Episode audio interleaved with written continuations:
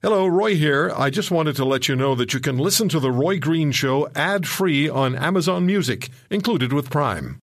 Welcome, welcome, welcome. Welcome to the Roy Green Show podcast.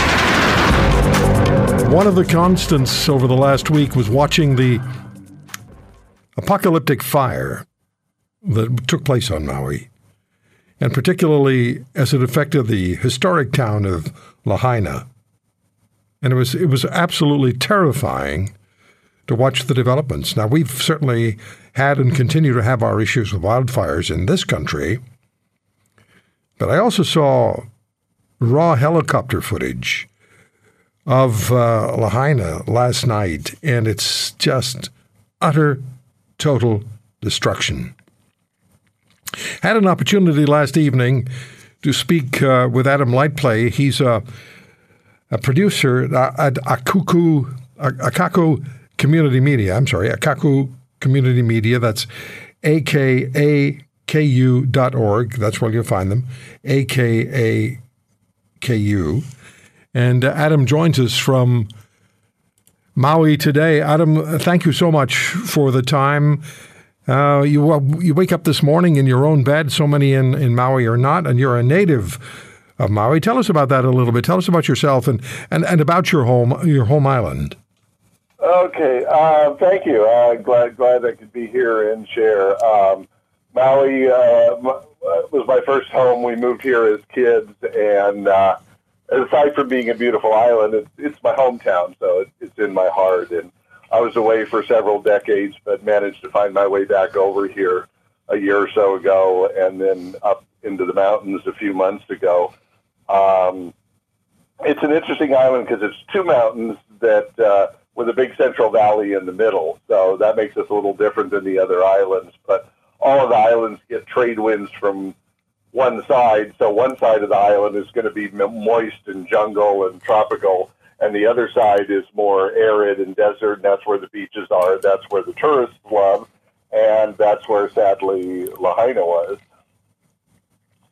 It's interesting that you say Lahaina was, because when you and I spoke last night, that's what you told me. Uh, it's essentially gone. And I looked at the helicopter footage, which uh, was filmed on Thursday, and the destruction is absolutely devastating.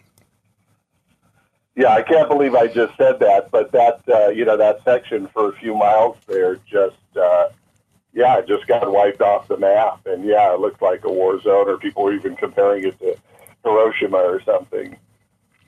Do, do you know, uh, is it known how the fire began? We know that the, uh, the hurricane winds certainly fanned the flames tremendously, but is it, is it certain that it began with the wind knocking down hydro poles, or is there still some uncertainty?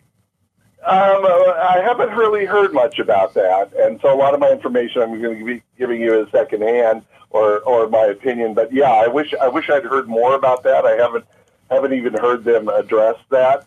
But uh, you know, it was gusts up to 60 or 80 miles an hour, and we're we're the, our island structure is wonderful. That usually the hurricanes kind of like you know they sense a mountain and they go south of us or north of us, and you know every 20 years or so maybe we get hit by one. But it's wind and rain at the same time, and this was just so strange because it was hot and dry but then we had gusts up to 80 miles an hour. So things were whipping around. So it wouldn't be surprising that as the ele- you know electric wires were being blown down all over the place, that some of them would catch fire, and then you just got a blowtorch situation because uh, you just got that wind blowing through and uh, and poof, you know, just so fast.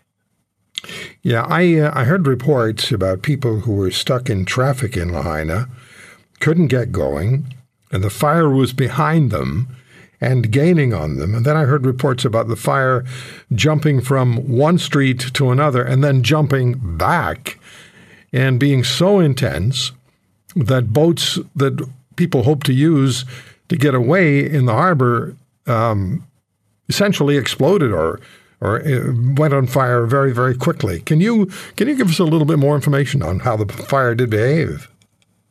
Um, well, from from what I hear, I mean that, that you know that's a pretty good description. Um, somebody had a shot of one building. I heard of one video where the fire moved out a block in 15 seconds or something from one end to the other. So, I mean, there's a lot of talk about early warning, and uh, we have sirens that are designed for, you know, tsunamis more likely, uh, tidal waves coming in and warnings like that. And uh, so the power, I think, was already out, uh, and the uh, the cell towers were already out. So people were kind of in a communication vacuum. So people are jumping on the fact that the sirens didn't go off, and in, in my personal opinion, yeah, I mean we should look into that. But that might have given people maybe you know a couple more minutes warning. It wouldn't it wouldn't change the fact that the city just got razed. I mean, once it started burning, uh, it's uh, it's a historic town, and there was uh, you know the the desire, and uh, I think there were preservation committees that you know your buildings had to look like they'd originally been built in the 1800s. It looked kind of like a western town because that was when it was first uh, settled by us white people, and um, it uh, so it, it looked like a western. So it, it was beautiful, airy and wooden and and nice. But uh, unfortunately, it was a tinderbox when this when this blowtorch came through. Yeah, you said uh, a few minutes ago that it was like Hiroshima when you look at the film you were producing during all of this. As you're producing the, the segments and you're seeing the video come in, and, and you live in uh, Maui, and it's it's. I mean, you said to me it's like paradise. It's where you really feel privileged to live. It must have been personally a heart wrenching, heartbreaking to see what you saw. Yeah, yeah, and uh, I uh, I'm I'm a less emotional than some people, so I just kind of disconnect and and give the news. But people around me were you know in tears, and uh, you know, and we'd get a new piece of footage. Hey, so and so's got this footage, and we'd up because we we normally do like a 20 minute afternoon news show, and uh, then but the last three days we were on the air four or five hours live. Just you know, this just handed to me. And I was on the teleprompter typing up the latest info from the county and warnings and road closures, and then we oh we got another piece of footage, we got another piece of footage, and some of us, some of them would land and we throw them on the air, and all of us in the studio would just our jaws would drop and go, oh my god, yeah. oh geez, you know, especially that first helicopter flyover they did the next day, and then I think a civil defense guy did some drone footage, which is just you know, it's almost artistic like a movie. It's like beautiful and horrible at the same time. Yeah, the only is. thing standing is the cement walls, but everything else that's wooden is just gone, and all the burned out cars. So, yeah, people being trapped there. I can't imagine what what that was like in that situation. And we don't likely know what all the casualty numbers are yet. No, no. I think we're up to about eighty or so officially, but I mean they were they were kind of dropping hints. Uh, uh, you know, it's like, hey, you know, we can't go in there until we clear out, you know, they don't complete the sentence or uh, whatever. But, you know, I heard they had cadaver dogs in yesterday. So, you know, there are probably a lot of people that were sheltering or hiding, whatever. So that's why they have a curfew on the town and, uh, you know, just stay out of the danger, you know, the, the bad areas. It's, you know, it's toxic, it's burned, it's crumbling, and they got to go in there first thing and, you know, get out any bodies. So, it'll probably go up to, uh, I don't know. I mean, probably at least a few hundred. Hopefully, not anything more horrible than that. But uh, uh, yeah, there's there's some people to be found there. Mm-hmm. One of the things that you said when we spoke last night, and again, I appreciate you getting up early to talk to me and talk to my listeners across Canada today. And uh, we're speaking with Adam Lightplay from akaku.org the Channel 53 on Maui. Um, you said, though, one particularly remarkable, and it is worth remarking on, fact is how people stood with one another, backed one another up, were there to help each other.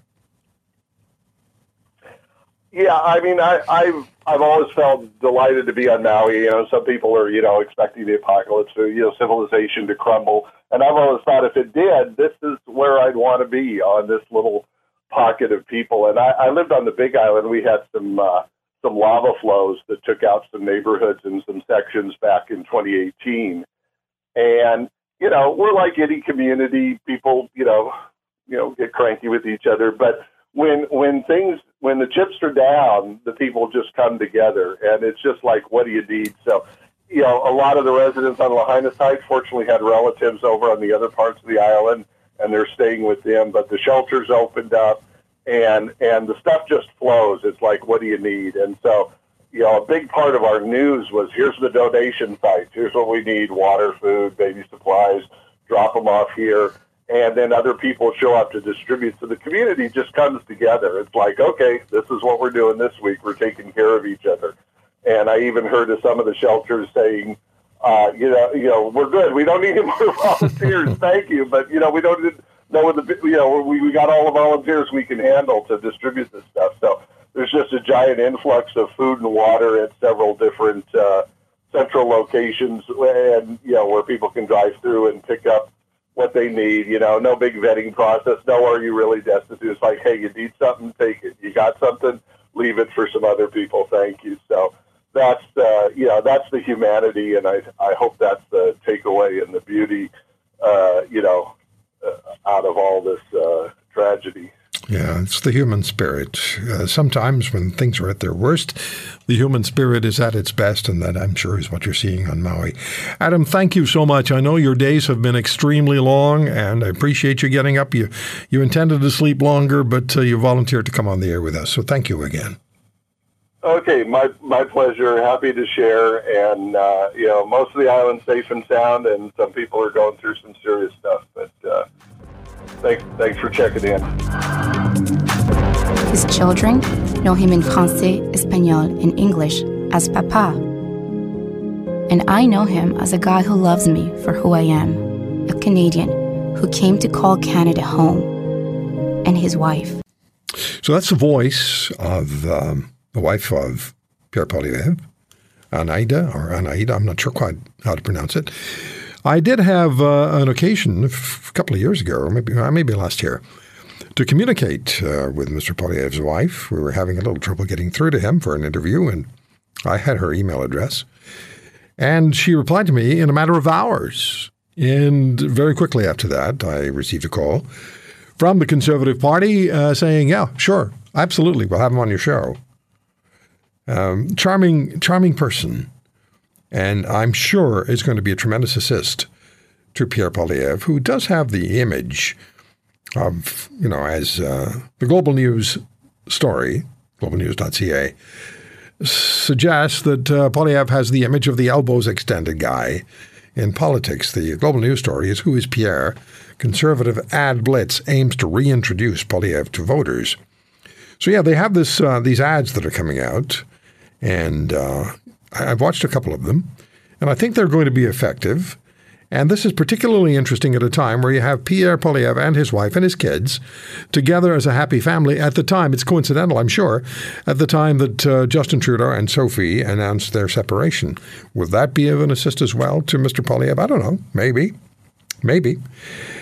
And we do know that national polling shows that the Liberal Party under Mr. Trudeau is suffering a continuing and significant decline in national support, with the Conservatives moving, if you look at numbers only, into majority government territory. We're going to talk more about that tomorrow. Stephen LeDrew is a good friend of mine. We have been friends for many years. I, don't know if it dates back to when he was the president of the Liberal Party of Canada, but but he is one of my very very best friends and uh, he's a lawyer and uh, has a tremendous presence on on YouTube with your channel. But I've forgotten your name. I've forgotten the name of your channel, Stephen. I'm sorry. It's okay, Roy. Um, you're over 60. You're allowed to do that. it is the LeDrew three-minute interview. It's uh, one is put out every morning at 7 o'clock uh, every business day. Uh, we've got over 800 of them out there now. It's um, it is only three minutes. As one of my friends, I said, use that word uh, loosely, says, I can sit down for 10 minutes in the morning with you and do my business and learn something. And you know it's only going to be three minutes. Yeah, yeah, that's, so that's great. That's great. So the LeDrew three-minute interview on, on YouTube, I wrote it down now, so because I'm – I'm over 60. I won't forget it in the next five minutes. You're over 62. Had, uh, recently, we recently had the Premier of Ontario on last week, the Premier of Alberta on.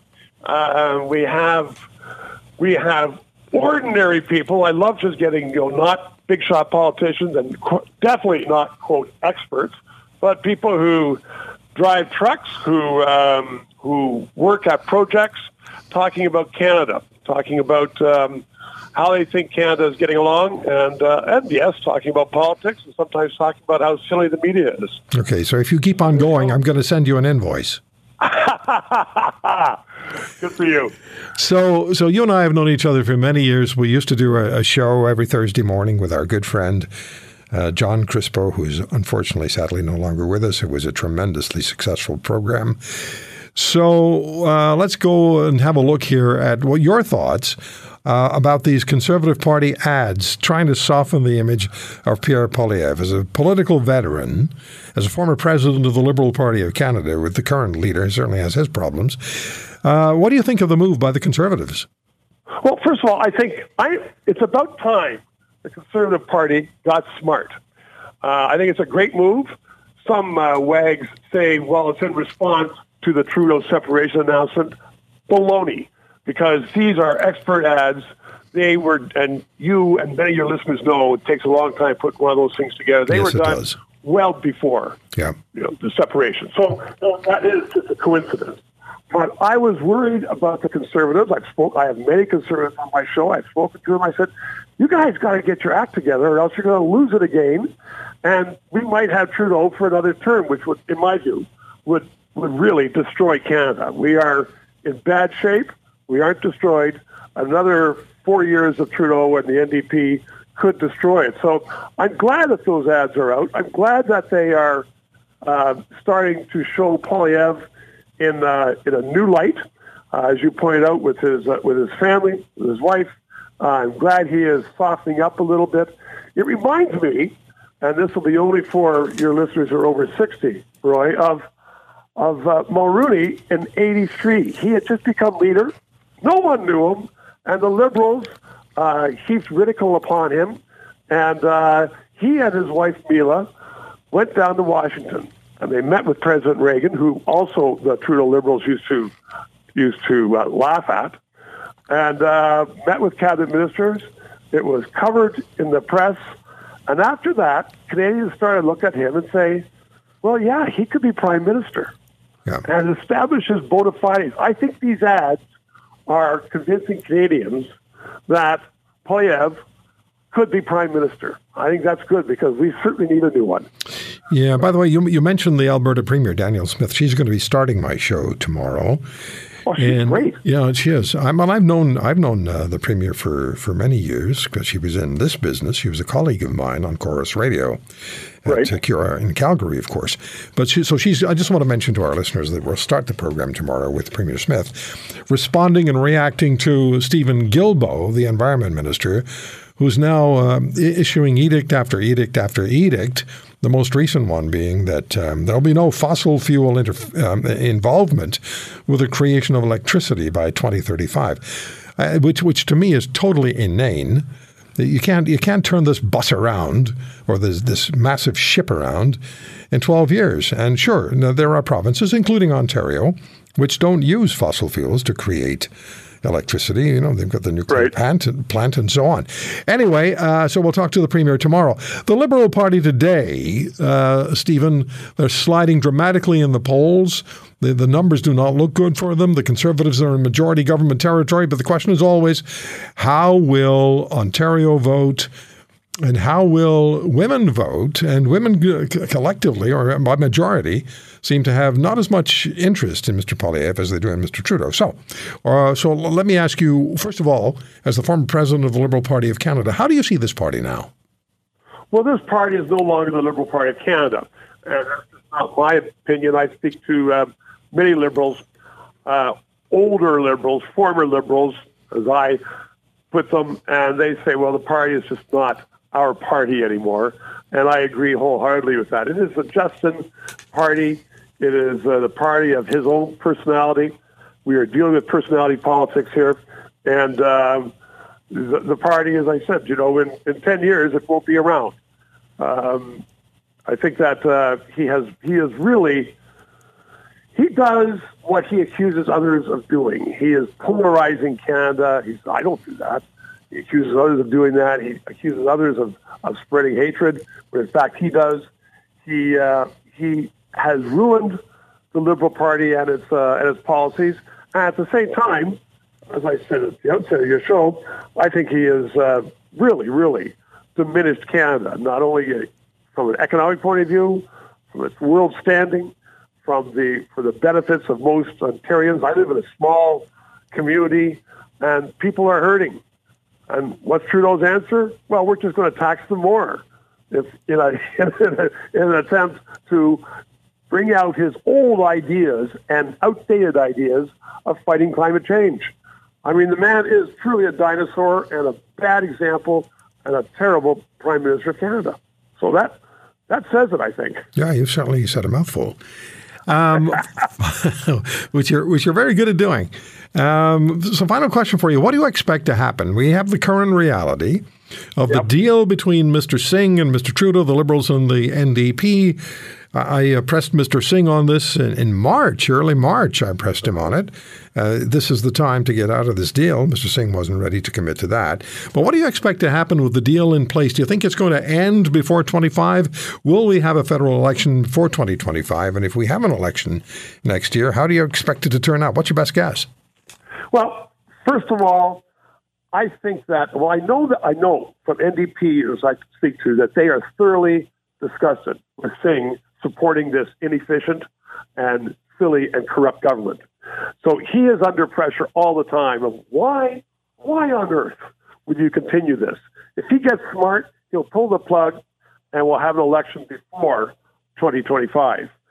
Uh, but he hasn't been that smart yet, even though he's a smart man. Uh, so I'm not sure we're going to have an election earlier. We'll only have one if he pulls the plug. I am certain, though, that going into the next election, uh, Trudeau will be the leader. I say that because his ego is just so damn big. He could be scraping through the polls, uh, you know, at the bottom of the polls, Roy, and he'll think that he can turn it around. And uh, I mean, and, and look at him. You know, he's done it three times before, uh, going into elections and in not great shape, but he's turned it around. I'm just heartened by the fact that you pointed out that the Tories, I think, are in far better shape this time. Although, when you refer to those polls, Roy, and the Tories far ahead, the Liberals and Justin is an expert at pulling out victories in riding after riding with just a few polls, a few votes to spare, while the Tories in the common parlance they will waste votes. In other words, they'll have a, a majority of twenty or thirty thousand votes in one riding. Okay. So they need to be ahead a lot more in the polls to win a majority government. Yeah. LeDrew three minute interview, your YouTube channel. Have a look. I do. Hasn't invited me on his show yet. you know what? I want your listeners to know that I was on with you for years, 20 years ago, at CHML. I've been on your show since then, here at Corus. and you and I have never met. No, it's terrible, isn't it? And the, all the people on my show hundreds yeah. and hundreds and hundreds. Yeah, yeah. Even during COVID, they come into the show, into the studio because you have to have that face to face in order. Well, I haven't, re- I haven't refused. I haven't refused to come to your studio. Well, you never asked anytime, me. Anytime you want to come to downtown Toronto, uh, I will be there. Although I think it may be distressing to people to see two, two, two old bald guys going at it. Yeah, well, you look old. I don't. Well, you know what? That's just because you're a lucky guy. Kevin Brown is again the play by play voice of the Baltimore Orioles. He returned last night for a game between the Orioles and the Seattle Mariners. Now, during a game, if you don't know the background on this, during a game uh, against the Tampa Bay Rays last week, Brown repeated on air what was flashed on the screen about the Orioles' frustrations and series of losses against the Rays in previous years. They're doing well against them now. They're an exciting young team. And it was a totally benign statement that he made. He just, it was on the screen, on, on the television screen, so he just referenced it. And then he was suspended by team officials, according to The Athletic. And most believe the team owner drove this. And you heard the Orioles fans at Camden Yards chanting, Free Kevin Brown. So Kevin Brown remained silent until yesterday when he released a statement about his wonderful relationship with the team, with the general manager and the owner. I don't know what the real story is. Here's a little bit of what Kevin Brown said, wrote. Unfortunately, recent media reports have mischaracterized my relationship with my adopted hometown Orioles. The fact is that I have a wonderful relationship with the organization, and our ownership and front office has fully supported me since 2019 when I first came aboard. I ask that everyone disregard the distracting noise of the past few days. I've worked closely with oh, Senior Vice President Greg Bader for the past four years, and John Angelos, that's the owner, and I have a solid dialogue based on mutual respect. We're all good here in Birdland. Okay, I get it. He's got a great gig. He got yanked off the mic. There's no other way to put it. And then the management and the owner got embarrassed by the free Kevin Brown chance. It wasn't just in, in, in Baltimore. This was making news across the world of baseball. The commissioner, Major League Baseball commissioner, as usual, is totally inept. Um, and, uh, and, and, and we are where we are. So I, I, thought I would ask my good friend and colleague Greg Brady, host of Toronto Today on AM 640, Global News Radio in Toronto, and for many years, a sports host and anchor for his thoughts. Kevin, I don't know how you approach this, but but I'd love to hear it. Well, uh, there's so many layers to it, and you're right. It, it is fascinating, and, and I, I do wonder if it is more fascinating for broadcasters than non-broadcasters. But but I would ask those that aren't broadcasters to say you're a teacher, you work in the healthcare, like you you you. Everybody has a boss, and the Orioles are Kevin Brown's boss. So I look and I say, I, I, Roy, I kept watching that clip and waiting for the for the you know foot in the mud, waiting for stepping on the rake and it hitting him in the forehead, and it never came because, as you said, he was quite benign. He wasn't even listening off stat after stat after stat as to why the Orioles are so bad. There was there was just none of it. It's and I will say for Blue Jays fans listening, they remember also uh, an era where they were terrible playing in Tampa, whether Tampa was good or not. So I know that I've had to talk about it on the air. The broadcasters on Sportsnet would have had to talk about it. And you put up a graphic, uh, Tropicana Field, House of Horrors, or something like that. And you don't give it a second thought. You're not rubbing it in, but you're explaining how frustrating it is that they have a really poor record there. And that was it. That's all I saw. And it sounds like that's what you saw as well. Yeah. And those fans were amazing.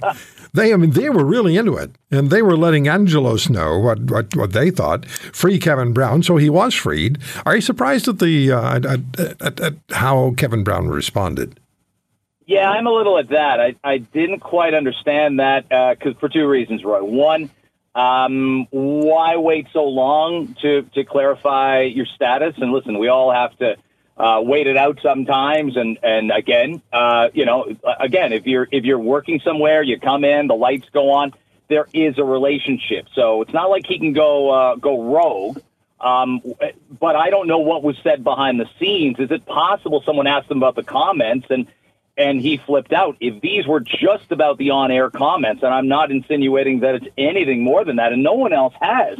But if in a hypothetical that's all it was, I think the team has to has to walk that back. And they, you're right. They heard from fans. Listen, th- th- everybody gets an association with their broadcaster. We've seen it even. Leafs fans with Bob Cole. I know what a massive Habs fan you are. Danny Gallivan, Dick Irvin. I know those are national broadcasts, but they felt like your guys calling Montreal Canadiens games on TV. So everybody has a relationship with a play-by-play broadcaster. But I was a bit surprised that like other broadcast networks, the Yankees network on Yes, and the Red Sox on the New England Sports Network. They're referencing it the night after they found Elroy. They didn't wait. They they jumped on this and said, "This is a good guy, and he's doing his best work." And and this is wrong what the Orioles did. That doesn't usually happen. Yeah, was the commissioner silent all the way through this? I don't know.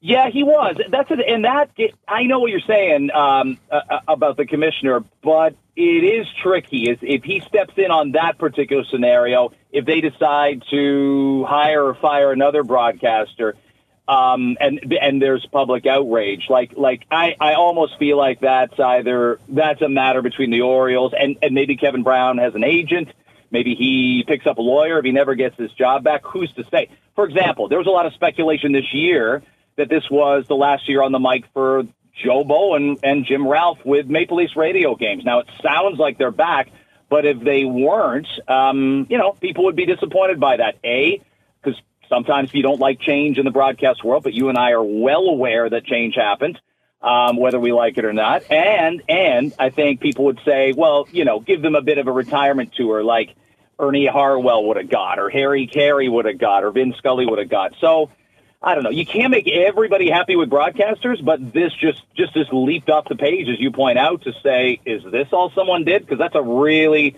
that's not much of a line to cross. If he, if he, even wandered up to the line, I'm not sure that he did. Well, you know, I ask myself, where is the line? If that's the yeah. line, uh, it's it's impossible to work within that parameter. If you're not allowed to, re- to, to, to repeat what's on the screen, which is totally benign and absolutely accurate, how do you do your job?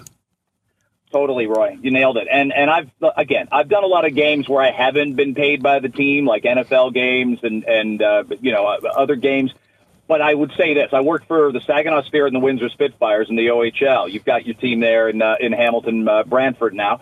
And I did have a GM tell me once in my second year of doing the games. I was I was 30 years old, and he said, "I think you were a little hard on our players last night." And he did. You and I have been there. Someone brings you in to uh, quote play you some tape, and he played it, and I'm like I think you're right about this.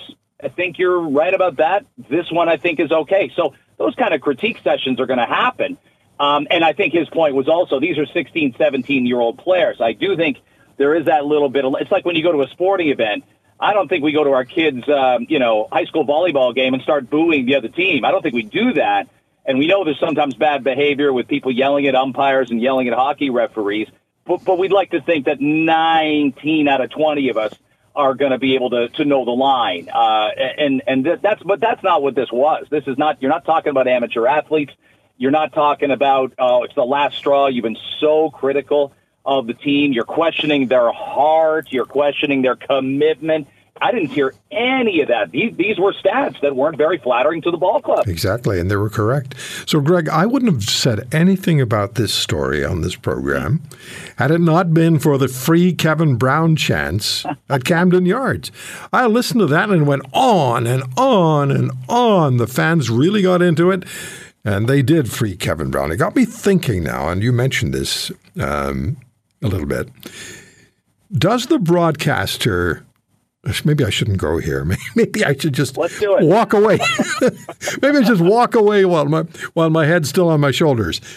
Does the on-air broadcaster really matter?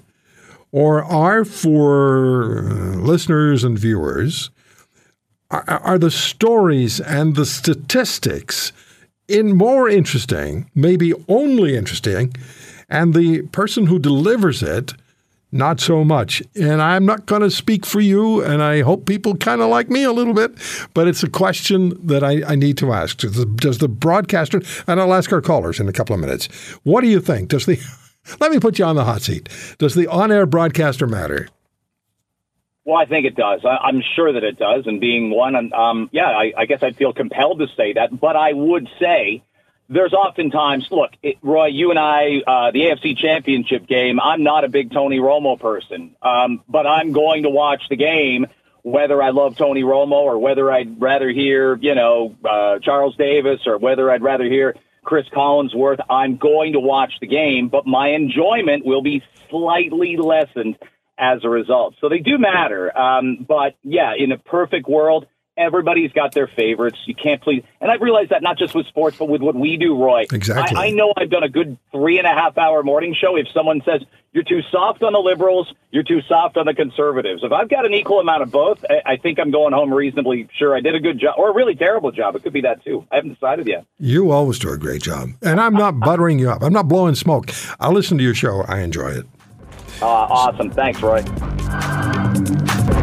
So the federal government has revealed that a new alleged China backed misinformation campaign is underway against Toronto area Conservative Member of Parliament Michael Chong.